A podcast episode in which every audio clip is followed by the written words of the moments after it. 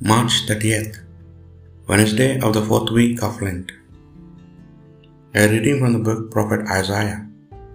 Thus says the Lord At a favorable time I will answer you, on the day of salvation I will help you.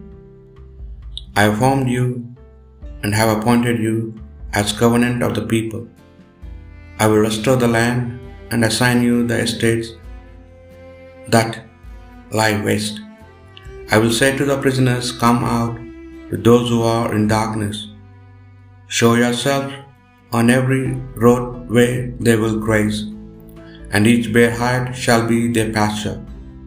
They will never hunger or thirst, scorching wind and sun shall never plague them. For he who pities them will lead them and guide them to springs of water. I will make a highway of all the mountains, and the high road shall be banked up. Some are on their way from water, others from the north and the west, others from the land of Sinim. Shout for joy, your heaven excelled your earth. Your mountains break into happy cries.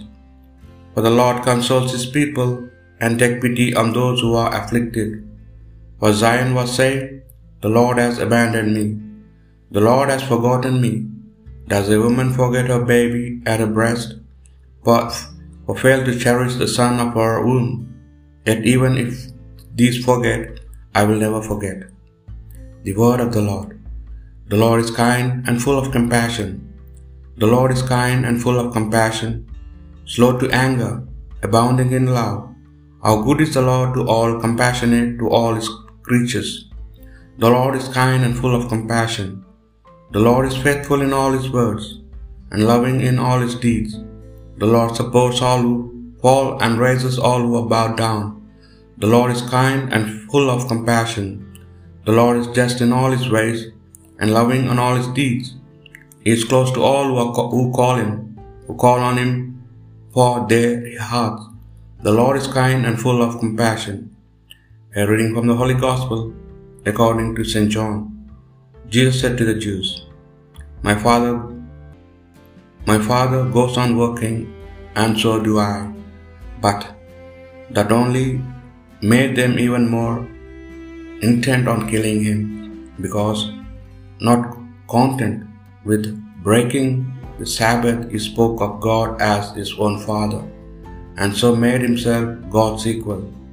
To this accusation, Jesus replied, I tell you most solemnly, the Son can do nothing by himself. He can do only what he sees the Father's doing. And whatever the Father does, the Son does too. For the Father loves the Son and shows him everything he does himself. And he will show him even greater things than these works that will astonish you.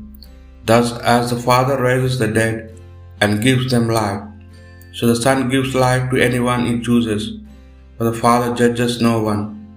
He has entrusted all judgment to the Son, so that all may honor the Son as they honor the Father.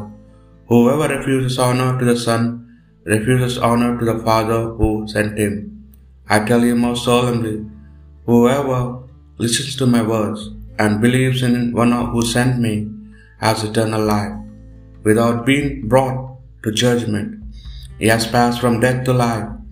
I tell you most solemnly, the hour will come, in fact, it is here already, when the dead will hear the voice of the Son of God, and all who hear it will live.